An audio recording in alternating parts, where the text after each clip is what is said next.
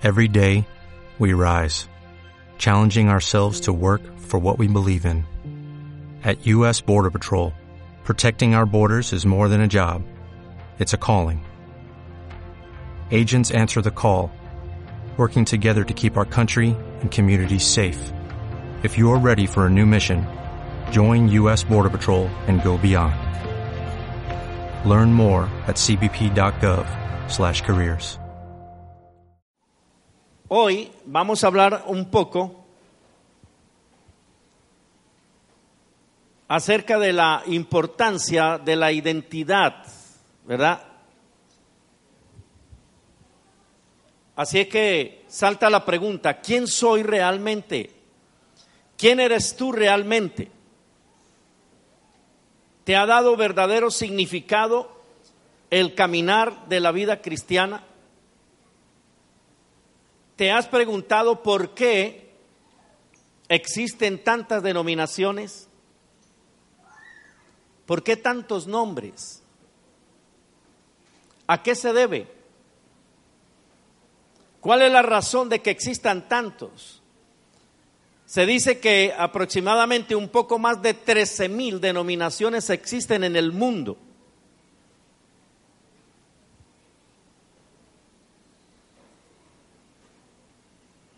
Extraordinario. ¿Por qué eso? ¿Alguna vez te has hecho ese planteamiento? ¿Te has preguntado por qué? ¿Verdad? ¿Por qué no una iglesia? ¿Por qué tantas? ¿Mm? ¿Te das cuenta? Muy bien, entonces entremos en materia.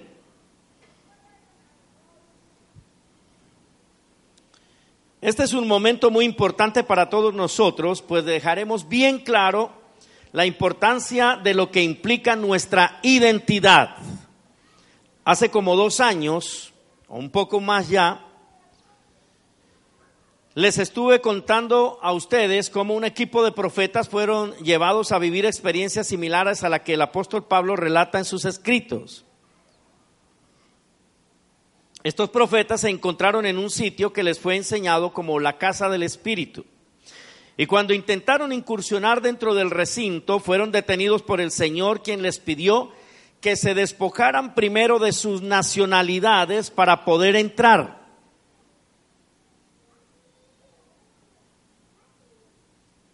Hasta ese momento, ellos no se habían dado cuenta que estaban envueltos cada uno con la bandera de su país. Y al querer inquirir uno de ellos respecto al tema, el Eterno le enseñó que bajo ese atuendo ellos no entrarían a la casa del Espíritu, porque eso producía una división en sus corazones y que esto impediría que pudieran ver claramente lo que se les iba a entregar, pues que no era para un país, para su país, o para cada uno de ellos que representaban un país, como ellos pensarían, sino que lo que iban a recibir era para toda la tierra.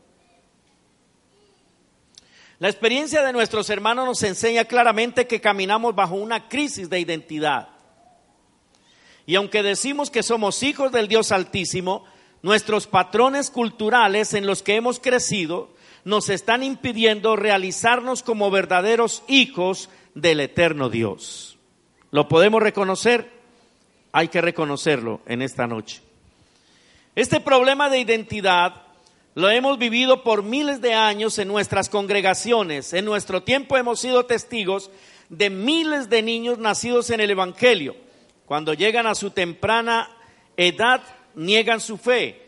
Y, dentro de las universidades donde van, terminan por olvidarse totalmente del Dios que un día conocieron cuando eran niños. ¿Qué tal eso?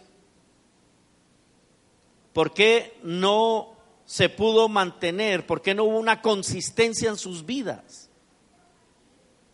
No habían buenas raíces, ¿verdad? Faltó raíz en esa vida, en ese joven. Y luego cuando llega allí es confrontado con un sistema tan fuerte como lo es el universitario, pues la gran mayoría de ellos sucumbe. Ya estando claros en que hay una crisis de identidad, podemos estar de acuerdo que para llegar de un punto A a un punto B, entonces se necesita un mapa, ¿verdad? Amén. Ahí les coloqué un mapa con unas flechitas muy interesantes señalando la ciudad de Jerusalén, la ciudad amada. Amén. Punto importante para todos nosotros. Ahora bien, ¿qué encontramos en un mapa? En un mapa encontramos señales, en un mapa encontramos puntos, flechas que nos indican lugares precisos para que usted y yo no nos perdamos. Amén. Esto es lo que nuestro eterno Dios ha hecho para nosotros nos dio un mapa con señales y esas señales se están mostrando hoy y nos están marcando el camino de su retorno. Este es el mapa que Él nos dio, su palabra. Diga conmigo, el mapa que Dios me dio es su palabra. ¿Eh? Es su palabra. Aquí está todo, en su palabra está todo. Pero si ahí está todo, ¿cómo, cómo es que tenemos tanta crisis de identidad? O sea, ¿qué está pasando? ¿Por qué durante tantos siglos se ha producido esta crisis teniendo su palabra en nuestras manos? Se supone que ella nos está eh, señalando el camino, nos está mostrando los puntos importantes para no perdernos. ¿Cuál ha sido la razón que no podamos comprender las señales? Existe una respuesta en la Biblia que nos va a orientar para comenzar a colocar en orden nuestras vidas con relación a estas señales. En Daniel 7:25 quiero refrescar para ustedes lo que el profeta escribe cuando tiene las visiones acerca de los cuatro imperios. Y el último imperio, el más terrible, es presentado allí en la palabra profética y entendemos que ese de los cuatro, el último es el imperio romano, Daniel en el capítulo 7, versículo 25, escribe lo siguiente, blasfemará contra el Altísimo, perseguirá a los santos del Altísimo y tratará de cambiar las fiestas y la ley. Los santos le estarán sometidos durante un tiempo, dos tiempos y medio tiempo. Ok, Aquí, donde leemos los tiempos y la ley, allí originalmente dice Torah. En la ley es Torah. Recuerden, y las fiestas del Altísimo son las fiestas que el Altísimo entregó, que el Altísimo dio. Ahora pregunto, ¿y acaso no lo ha hecho? Pensemos por un momento, ¿cómo lo ha intentado? ¿Cómo ha intentado cambiar los tiempos, las fiestas y la Torá o la ley? Veamos como ejemplo algo que para muchos de repente en tiempos pasados fue conocido. Y es acerca de los diez mandamientos en el catolicismo.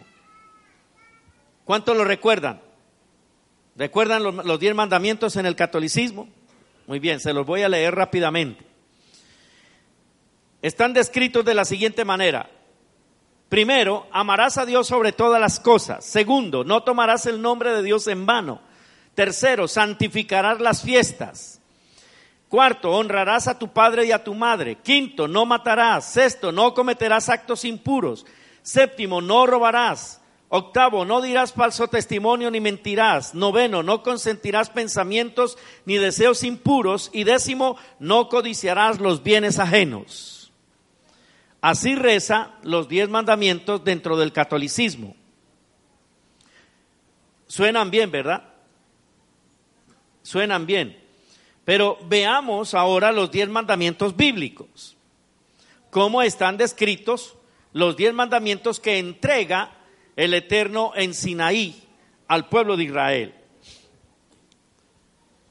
En Éxodo capítulo 20 dice, Dios habló y dio a conocer todos estos mandamientos. Yo soy el Señor tu Dios. Yo te saqué de Egipto, del país donde eras esclavo. No tengas otros dioses además de mí. No te hagas ningún ídolo ni nada que guarde semejanza con lo que hay arriba en el cielo, ni con lo que hay abajo en la tierra, ni con lo que hay en las aguas debajo de la tierra. Así no lo dicen los diez mandamientos católicos. No te inclines delante de ellos ni los adores. Yo, el Señor tu Dios, soy un Dios celoso.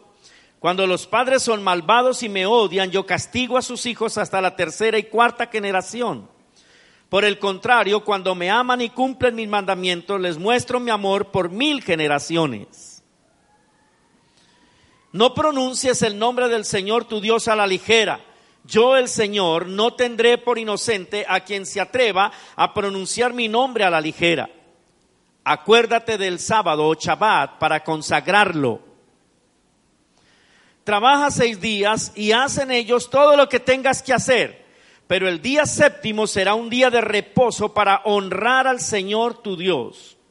No hagas en ese día ningún trabajo, ni tampoco tu hijo, ni tu hija, ni tu esclavo, ni tu esclava, ni tus animales, ni tampoco los extranjeros que vivan en tus ciudades. O sea, nadie en lo absoluto haga ninguna labor, ningún trabajo en Shabbat, en reposo.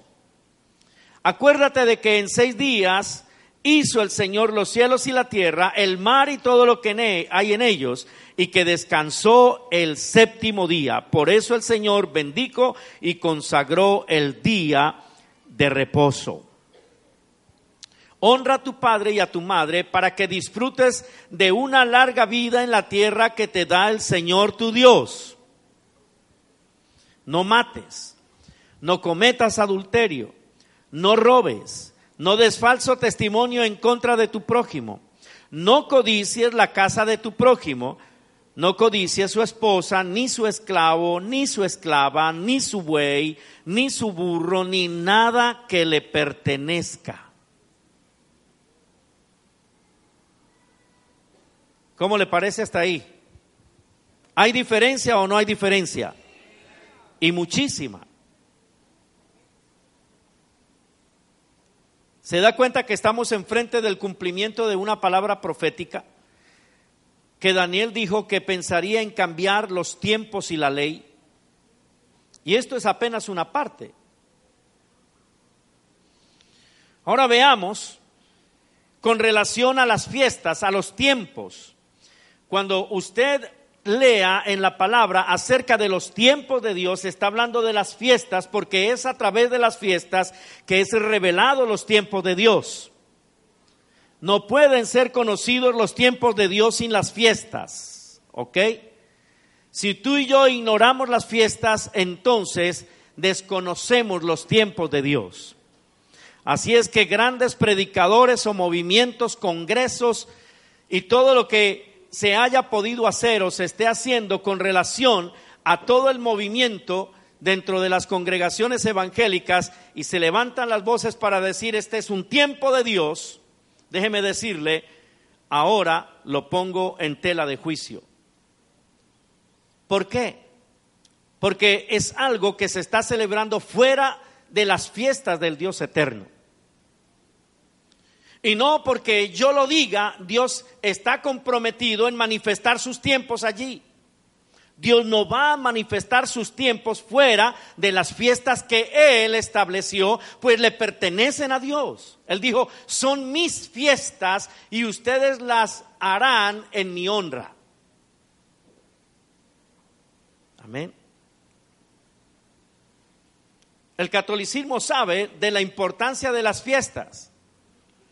Y ellos saben que hay fiestas del Eterno donde se marcan los tiempos y ellos procuraron cambiar las fiestas del Dios Eterno e implementaron otras fiestas. Veamos las fiestas que ellos implementaron.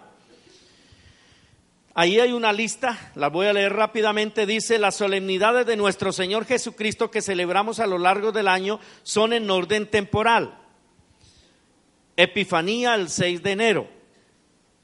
Recuerda que hablamos en estos días acerca de la palabra Epifanía, ¿sí? Anunciación del Señor, con fecha del 25 de marzo. Pascua de Resurrección, Ascensión del Señor, séptimo domingo de Pascua, Pentecostés, octavo y último domingo de Pascua, Santísima Trinidad, domingo después de Pentecostés, Corpus Christi, o del cuerpo y la sangre de Cristo, domingo después de la Santísima Trinidad, aunque antiguamente se celebraba el jueves, eh, anterior dicho al domingo. Sagrado Corazón de Jesús. ¿Cuántos fueron devotos de él? Viernes después de Corpus. Jesucristo, Rey del Universo, último domingo del año litúrgico, Navidad del Señor, 25 de diciembre quitaron las fiestas del Dios eterno y establecieron sus propias fiestas.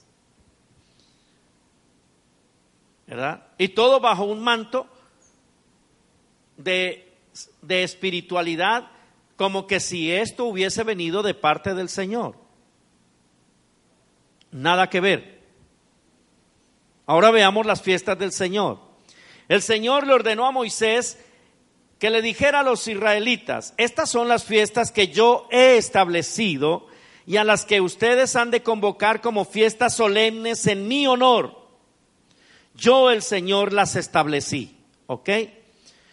Así es que las fiestas que aparecen en la Torá, que le fueron dadas al pueblo de Israel a través de Moisés en el monte Sinaí, esas son las fiestas que el Dios eterno estableció y no existe ninguna más. Así es que la iglesia o las congregaciones pueden celebrar cualquier otro tipo de fiesta y este, decir que son fiestas en honor al Señor, pero estas no son aceptadas por el Eterno. Así de sencillo. Veamos entonces las fiestas de primavera. que ellas marcaron proféticamente la primera venida de nuestro Mesías.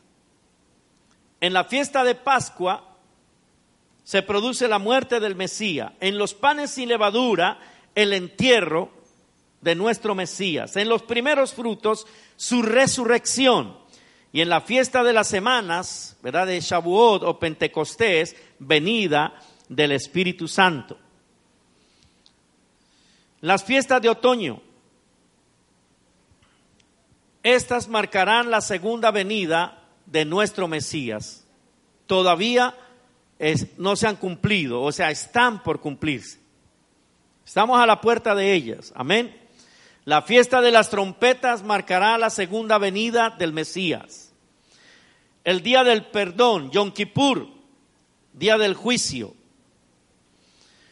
La fiesta de las enramadas, inicio del reino mesiánico, el Dios eterno nos dijo que sus fiestas son de vez en cuando temporales, que son como, ajá, dígalo duro, perpetuas.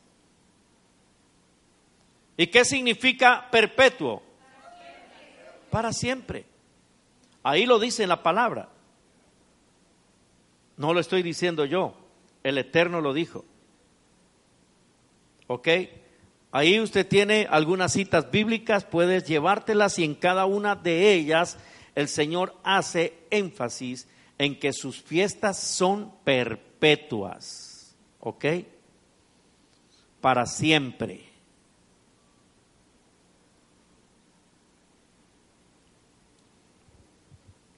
Cuando tú y yo vinimos al Señor encontramos muchas de estas festividades en las congregaciones evangélicas hablando de las festividades que la Iglesia Católica estableció.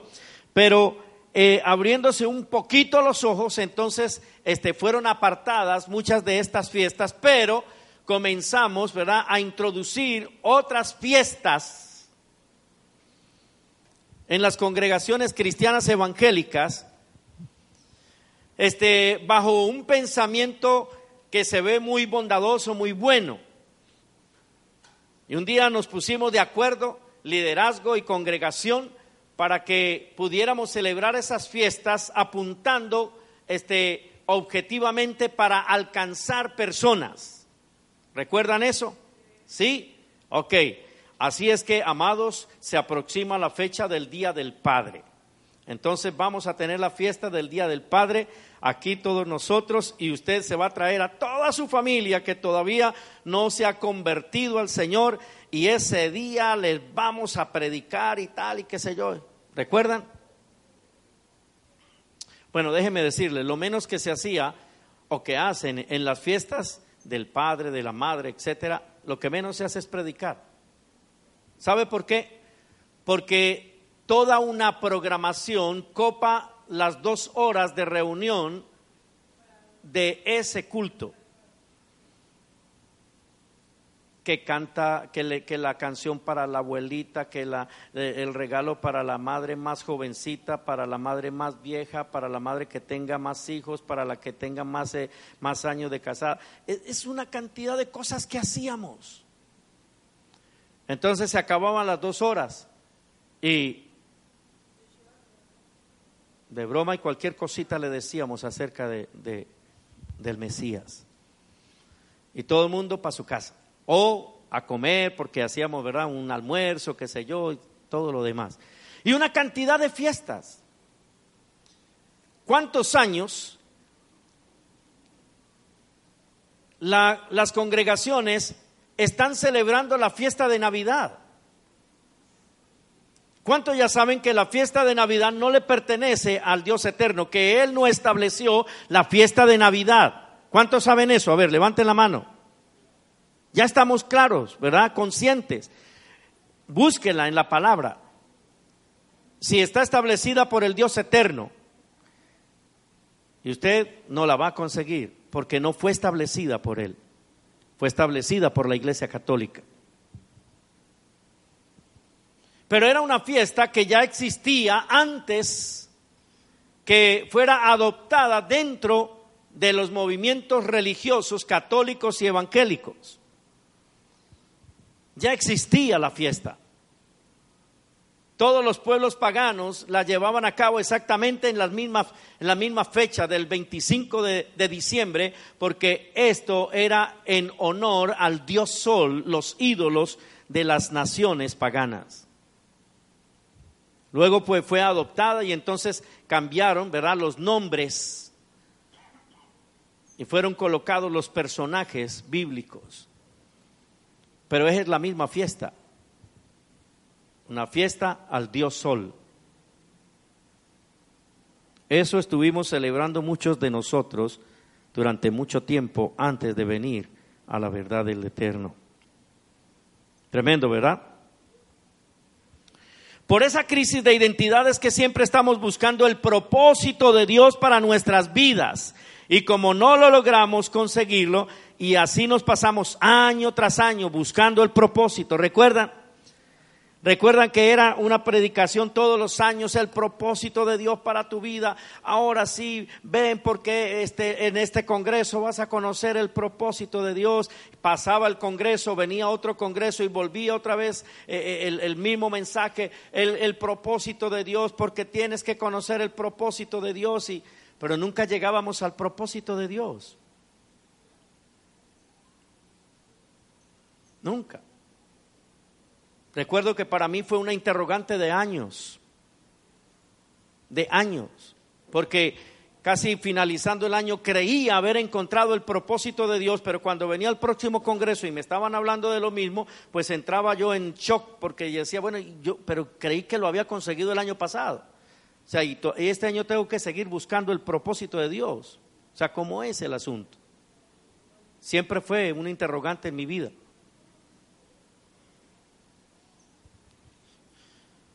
Bendito nuestro Rey que en en el, en el estudio del contexto hebreo, encontré el propósito de Dios para mi vida.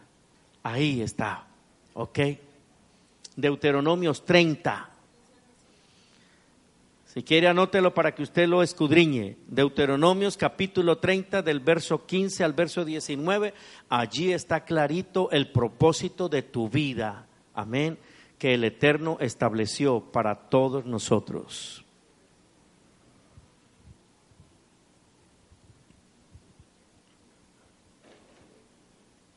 Se sabe que el libro más vendido después de la Biblia en el ámbito cristiano es Una vida con propósito.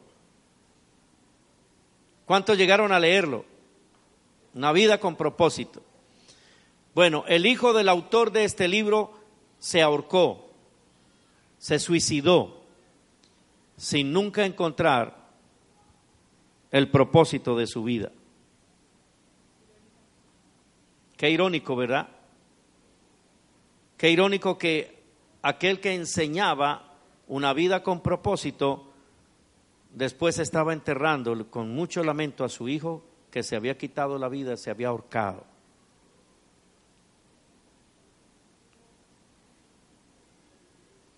¿Cómo podemos llamar a esto? Diga, crisis.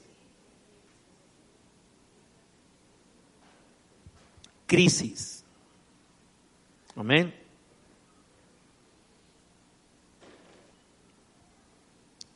Muy bien, entonces, ¿qué es lo que tenemos que hacer en primer lugar?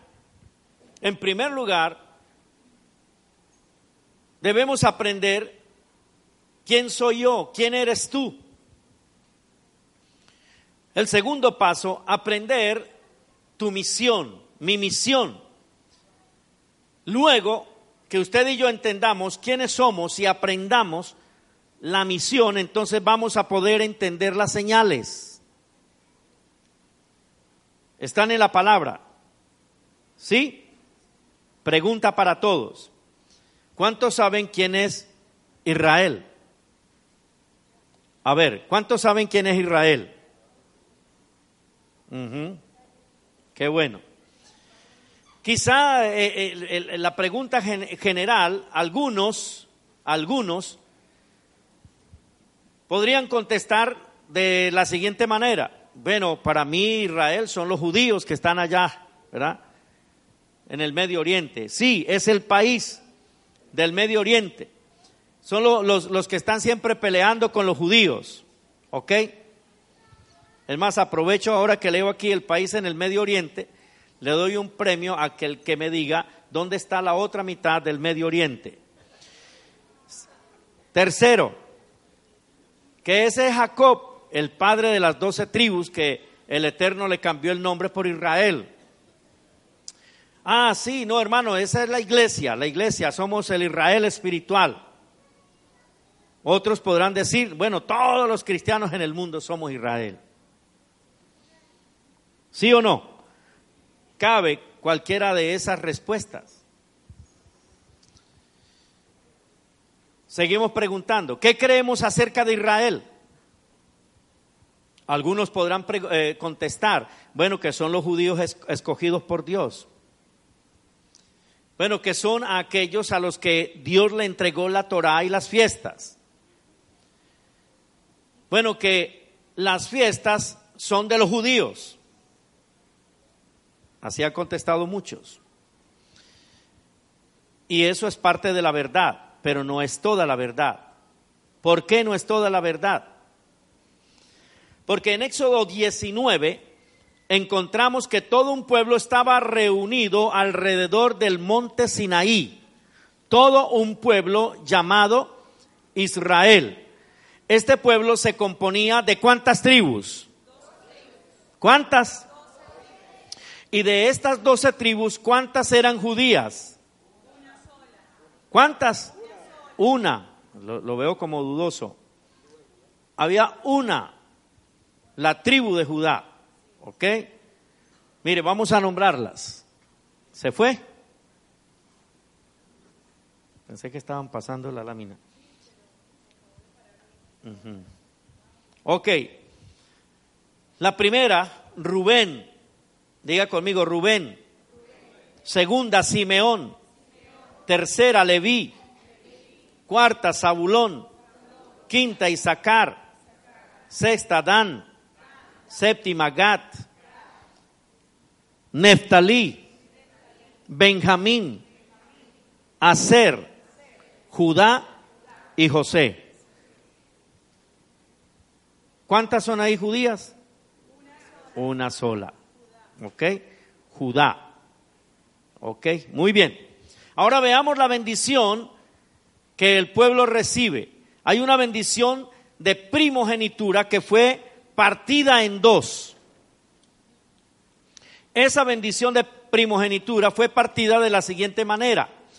La tribu de Judá, ella recibió la monarquía, la preeminencia, la bendición sacerdotal. Tú lo consigues en Génesis 49 del 8 al 12. Pero José recibe la doble porción de bendición. Usted puede constatar por las escrituras que Yahvé no está tan interesado en el primogénito en la carne, él tiene sus primogénitos en el espíritu. Prestemos atención a lo que Jacob hace con el segundo hijo de José, o sea, con Efraín.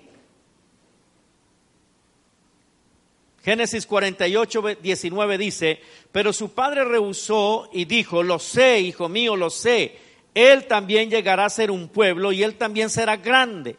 Sin embargo, su hermano menor será más grande que él y su descendencia llegará a ser multitud de naciones. ¿Por qué está diciendo esto Jacob? Porque él, cuando fue a bendecir los dos hijos de José, Manasés y Efraín, el cual Manasés siendo el primogénito, pues él debía estar recibiendo la bendición de primogenitura. ¿Sí o no? ¿Ok? Colocado a la mano derecha. Pero ¿qué hace Jacob en ese mismo momento? Cruza las manos y coloca su mano derecha en la cabeza del menor que es Efraín y le entrega la primogenitura. Por eso es que allí, cuando José ve esto, dice que con molestia le dice, no, padre mío, así no es. El primero aquí es Manasés. Y él le dice, lo sé, hijo mío, lo sé. No te preocupes, él también va a ser un pueblo grande, una nación grande, pero su hermano menor llegará a ser más grande, mayor, y recibe la bendición de la primogenitura. Amén. Jacob dijo que de Efraín se formaría multitud de naciones. Amén. Esto significa, veamos, multitud de naciones significa melo agohim, que significa plenitud de gentiles. ¿Sí? Plenitud de gentiles. Ahora, ¿qué significa gentil? La palabra gentil significa uno fuera de pacto, ¿ok? Así es que los que los pueblos que eran señalados como gentiles, a estos se les estaba diciendo, ellos están fuera de pacto. Quiere decir que Efraín se convertiría en la llenura de los gentiles, o sea, quedaría fuera de pacto. Es este Efraín quien le fue entregada la bendición material del primogénito de la casa de Israel, el que se convierte en una nación fuera de pacto, ¿ok? Plenitud de gentiles. ¿Dónde empezaron los israelitas? En Canaán. De Canaán fueron luego a Egipto y de Egipto regresaron a Canaán. ¿Ok?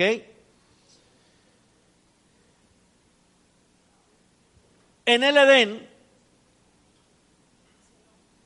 sucede algo similar.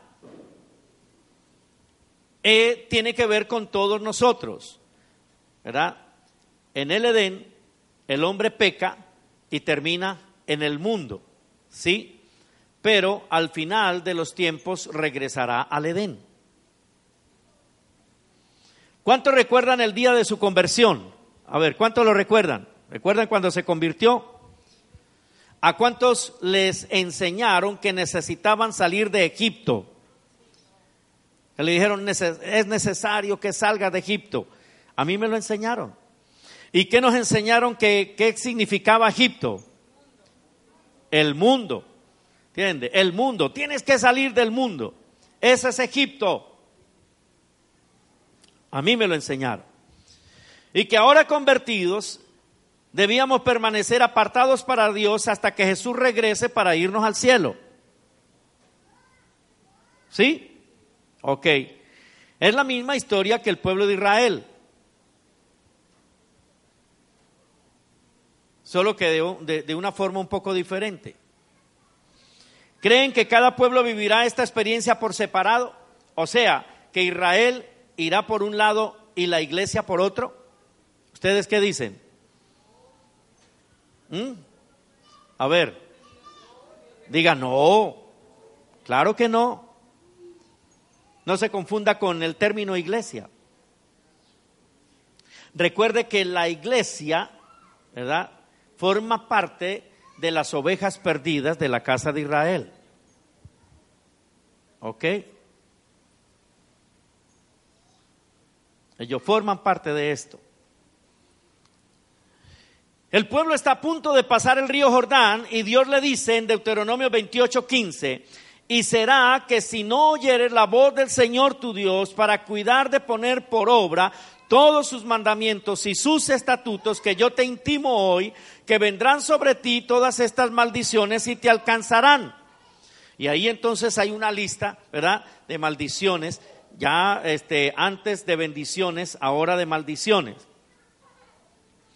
Y luego en el versículo 64 del mismo capítulo, el Señor termina diciéndoles que por no seguirles, por no seguirle al Señor, él te esparcirá por todos los pueblos, desde el cabo de la tierra hasta el otro cabo de la tierra. Allí servirás a dioses ajenos que no conociste, tú ni tus padres, al leño y a la piedra. Entonces esta palabra profética se establece para ello. Tremendo.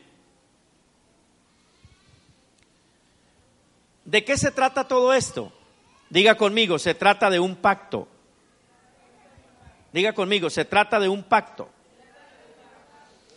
En Deuteronomio 29 dice, y estas son las palabras del pacto que el Adón, el Señor, mandó a Moisés que celebrase con los hijos de Israel en la tierra de Moab, además del pacto que concertó con ellos en Horeb. ¿Con quién está tratando Dios aquí? está tratando con la segunda generación del pueblo de Israel, ya que la primera había perecido en el desierto, y les está recordando que este es el mismo pacto que el Eterno había hecho con sus padres en Sinaí, que no lo estaba cambiando, que es el mismo pacto.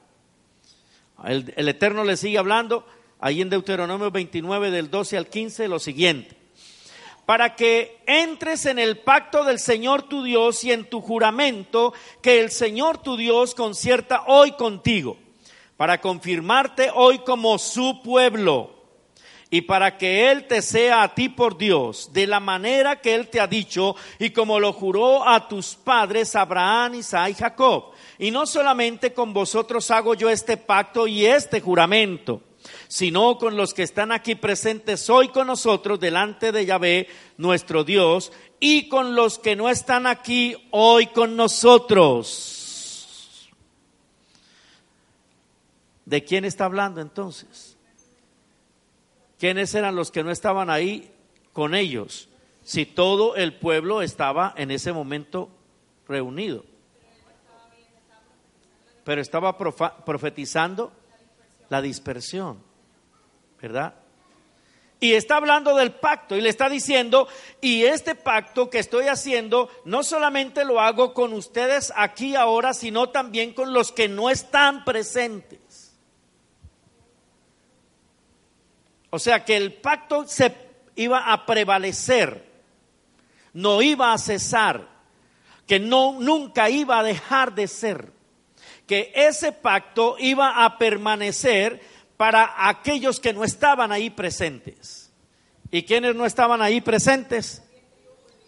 Ajá, diga, yo.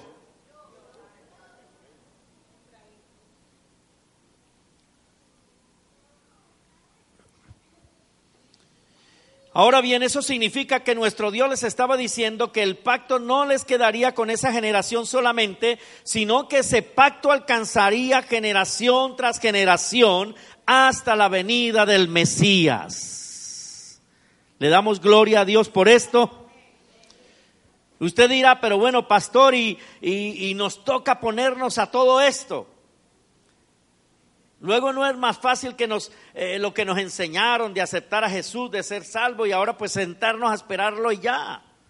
Esperemos que Él venga por nosotros y nos vamos con Él.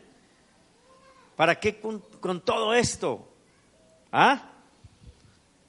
Pero gloria a Dios que usted no es de esas personas que piensan así, ¿verdad? Amén. ¿Ah?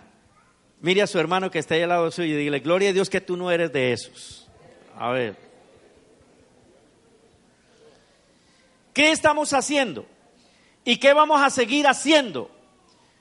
Nos vamos a estar auditando siempre. ¿Ok? Siempre vamos a estarnos auditando para poder saber si vamos por buen camino o no. O sea, de aquí en adelante usted y yo ya no nos vamos a conformar. No nos vamos a sentar a recibir cualquier cosa. Lo que me digan y ya. De aquí en adelante, auditándonos, revisándonos, revisando lo que me enseñan, que esté acorde con la palabra, con lo que el Eterno estableció para que usted y yo no nos conformemos y nos perdamos. La iglesia se perdió porque nunca se auditó. Sencillamente recibió y recibió y recibió. Y en tanto recibir y recibir, se perdió del camino. Se perdió del camino. Y dirá usted, ¿y entonces qué? La iglesia anda por ahí perdida. ¿Ha visto cómo Jesús hablaba con, con los escribas y fariseos? Los que tenían la Torah. ¿Ah? ¿Y cómo estaban los escribas y fariseos? ¿Mm? Diga, perdidos. ¿Sí o no? Han perdido. Ahora bien,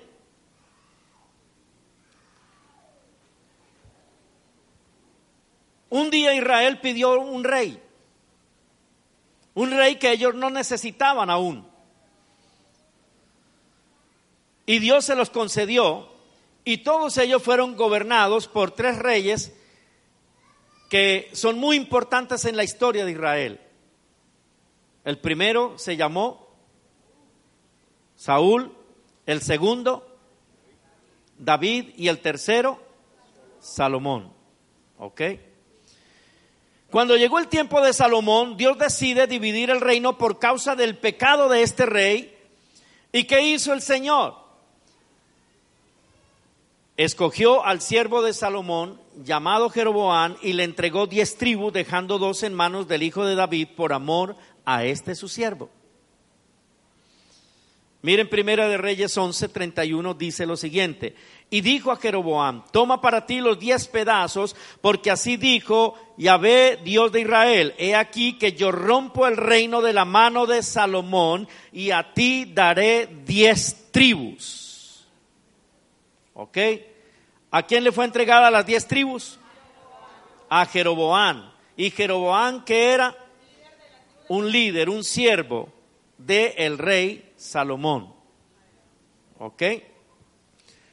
¿Por qué pasó eso? ¿Cuál fue la razón de que Dios rompiera el reino? Lo dividiera. Vayamos a Primera de Reyes 11:33. Y aquí encontramos la razón por la cual es dividido el reino. Dice, por cuanto me han dejado y han adorado a Astarot, diosa de los sidonios, y a Chemos, dios de Moab, y a Moloch, dios de los hijos de Amón, y no han andado en mis caminos para hacerlo recto delante de mis ojos, y mis estatutos y mis derechos, como hizo David su padre. ¿Acaso no nos ha pasado igual con nuestros padres, los cuales nos dieron ciertas reglas para vivir en casa? Y que si no vivíamos de acuerdo a esas reglas, entonces no íbamos a poder permanecer bajo su techo. Así hizo Yahvé con los hijos de Israel, con su amada esposa. Ellos no siguieron las reglas, el mandamiento, lo que había establecido para ellos.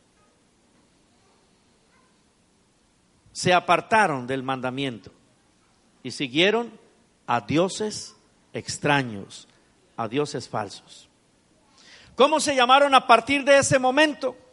A partir de ese momento entonces tenemos las diez tribus del norte que fueron denominadas la casa de Israel, casa de José o simplemente Efraín, ¿verdad? La casa de Efraín, quien recibió la bendición de la primogenitura de la segunda parte. ¿Recuerdan la bendición de Efraín con Jacob? ¿Ok? Ellos reciben la segunda parte de la bendición de primogenitura. ¿Qué significa Efraín? doblemente fructífero. ¿Ok? Muy bien. Las dos tribus del sur se denominaron la casa de Judá, quien recibió la bendición de primogenitura en la primera parte, el sacerdocio. El norte o la casa de Israel fue advertido por su constante desobediencia al pacto que le fue entregado. Ellos fueron entonces entregados en cautividad al rey de Asiria en el año 722 antes de nuestra era común. Aquí comienza a cumplirse la advertencia que Dios le hizo en Deuteronomios 28. ¿Recuerdan que lo leímos hace un momento? Ok. ¿Qué pasó con el sur? También desobedeció y fue tomado cautivo por Babilonia en el año 586 antes de nuestra era común. ¿Y cuántos años duró el cautiverio de, de, Judá? 70 años, ¿ok? 70 años. Después de los 70 años, casi toda la casa de Judá comenzó a regresar a la tierra, reconstruyeron el templo y el muro. Por, por, por la, eh, pero la casa de Israel nunca regresó hasta nuestros días. está en la dispersión. Esto clarificó una cantidad de interrogantes, de dudas en muchos de nosotros, porque no conocíamos, no sabíamos que se había producido una división en Israel y que aunque leíamos en el Antiguo Testamento, ¿verdad?, acerca de la casa de Judá, la casa de Israel, el reino de Judá, el reino de Israel, no sabíamos por qué. Todo lo juntábamos, lo veíamos todo igual, como un, un todo y ya. Y por eso la confusión en mucha gente también. Porque para ellos no está claro que se produjo una división y que la casa de Israel fue llevada en cautividad por los asirios y que nunca regresó a la tierra solamente regresa a la casa de Judá. Por eso es que ellos, después de eso, ¿verdad? Eh, son denominados los judíos. Los judíos, los judíos. Y siempre hemos escuchado los judíos en la tierra de Israel, ¿sí o no? Pero cuando hablábamos de Israel, veíamos a los judíos como un todo. Israel, todo en la tierra. Pues no es así. Muy bien. Gracias y gloria eterna le damos al Dios poderoso, porque Judá regresó a su tierra, pues eso nos aseguró que tú y yo pudiéramos conocer a nuestro Rey y Señor, a nuestro Salvador. Pero el pacto no fue solamente para los judíos, sino para todas las doce tribus, ¿ok? No fue solamente para Judá. Así es que cuando se habla de pacto, no está hablando solamente el pacto con los judíos, sino el pacto con Israel. E Israel se compone de las doce tribus, no de una sola, sino de las doce tribus. Tiene eso que quedar muy claro en usted. Vamos a Deuteronomios capítulo 30 para saber qué más nos dice el Señor. En el versículo 1 dice, y sucederá que cuando todas estas cosas hayan venido sobre ti, la bendición y la maldición que he puesto delante de ti, y tú las recuerdes en todas las naciones a donde el Señor tu Dios te haya desterrado, y vuelvas al Señor tu Dios, tú y tus hijos y le obedezcas con todo tu corazón y con toda tu alma conforme a todo lo que yo te ordeno hoy. ¿A quién le está hablando el, Eterno? Al pueblo de la dispersión. Ok. Versículo 3. Entonces el Señor tu Dios te hará volver de tu cautividad y tendrá compasión de ti, y te recogerá de nuevo de entre todos los pueblos a donde el Señor tu Dios te haya dispersado. Si tus desterrados están en los confines de la tierra, de allí el Señor tu Dios te recogerá y de allí te hará volver, oh casa de Israel. Amén. ¿Quieres darle un aplauso al Rey Eterno por esto?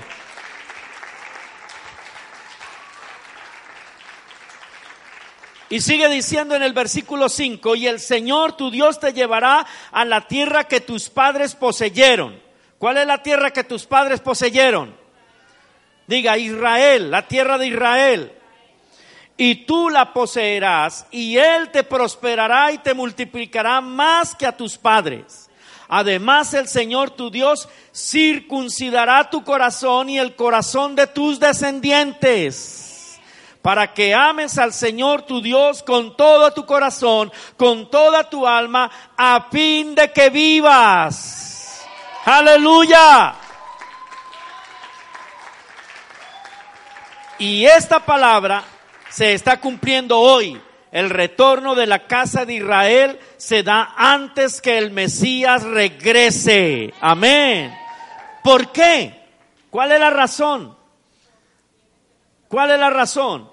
Porque ella es la esposa del Cordero que está siendo preparada para el encuentro con su amado esposo. Amén. Ella es la esposa del Cordero esas ovejas de las que habla Juan en el capítulo 10. Nuestro Mesías está diciendo lo siguiente en el versículo 3, dice, a este abre el portero y las ovejas oyen su voz y a sus ovejas llama por nombre y las saca. Y cuando ha sacado fuera todas las propias, las que le pertenecen, va delante de ellas y las ovejas le siguen porque conocen su voz. Amén. Ah, tremendo, maravilloso. Ellas conocen la voz. Mas al extraño no seguirán, sino huirán de él, porque no conocen la voz de los extraños. Esta alegoría les dijo Yeshua, pero ellos no entendieron qué era lo que les decía. Volvió pues Jesús a decirles, de cierto, de cierto os digo, yo soy la puerta de las ovejas. Amén. Yo soy la puerta de las ovejas. Antes de responder esta pregunta en cuanto a, qué ovejas se refiere el Mesías, reconozcamos algo muy importante esta noche. Y es que hay dos cosas que no existían en el tiempo del Mesías.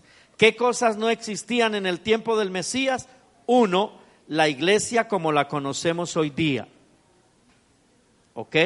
No existía en el tiempo de nuestro Mesías. Y dos, no existía el Nuevo Testamento. Y eso tiene que quedar claro en ti y en mí. Porque durante años hemos leído el Nuevo Testamento y nos hemos eh, metido en la lectura del Nuevo Testamento y lo hemos fijado como que si el Nuevo Testamento hubiese formado parte de la vida del Mesías, de los apóstoles, de... No, jamás. ¿Ok? Entonces, como no existía el Nuevo Testamento, cuando Pablo menciona esta palabra a Timoteo, oye lo que le escribe Pablo a Timoteo, en segunda de Timoteo capítulo 3, versículo 16, él le dice lo siguiente a este joven. Toda escritura es inspirada por Dios y útil para enseñar, para reprender, para corregir y para instruir en justicia. Pregunto, ¿a qué escritura se estaba refiriendo el apóstol? ¿Ah? Al Antiguo Testamento, ¿verdad? Ok, al Tanakh. Esa era la única escritura que existía para ese tiempo. Ellos no tenían otra escritura, ellos no tenían el Nuevo Testamento. Aquí está eh, Pablo siendo muy claro con relación al valor que tenía para ellos el Tanakh o el Antiguo Testamento, que está por encima de todo. Esta carta, óigame, esta carta de Pablo a Timoteo fue escrita en el año 64 de nuestra era común, después de Mesías. Escuche, en el año 64, ¿ok? Ya Mesías había resucitado, este, le había dado las instrucciones a, los apóstoles, había ascendido y ahora los apóstoles estaban yendo con la buena nueva, buscando a las ovejas perdidas de la casa de Israel. En el año 64, óigame, en el año 64 estaba Pablo hablando acerca del Antiguo Testamento. Volvamos al asunto de las ovejas y utilicemos el único diccionario, la Torah, que ellos tenían para saber a qué ovejas estaba refiriendo Mesías en Juan 10, 16. Vaya a Jeremías 50, versículo 17, y que dice allí. Dice, Israel, hablando de la casa de Israel, de las diez tribus perdidas, es como una oveja perdida, perseguida por leones Primero se lo comió el rey de Asiria. Después Nabucodonosor, rey de Babilonia, le rolló los huesos. O sea, le partió, lo trituró, hablando de la casa de Judá. Porque recuerden que la casa de Judá y la casa de Israel, todos son un mismo pueblo. Perfecto. Son un mismo pueblo. Ok. Miqueas 2:12. Ciertamente los reuniré a todos, oh Jacob ciertamente recogeré al remanente de Israel. ¿De quién está hablando? ¿De quién está hablando? De la dispersión. De nosotros, diga de nosotros. Dice, los agruparé como ovejas en el redil, como rebaño en medio de su pastizal harán estruendo por la multitud de hombres. O sea, porque no será poca la gente que vendrá, aleluya, y que formarán un solo redil. Bendito mi Señor, amén. Ahora veamos el escrito de Mateo, capítulo 15, versículo 24, lo que dice Mesías. Y respondiendo él dijo, está hablando Mesías, no he sido enviado sino a las ovejas perdidas de la casa de Israel. ¿A quién fue enviado el Mesías?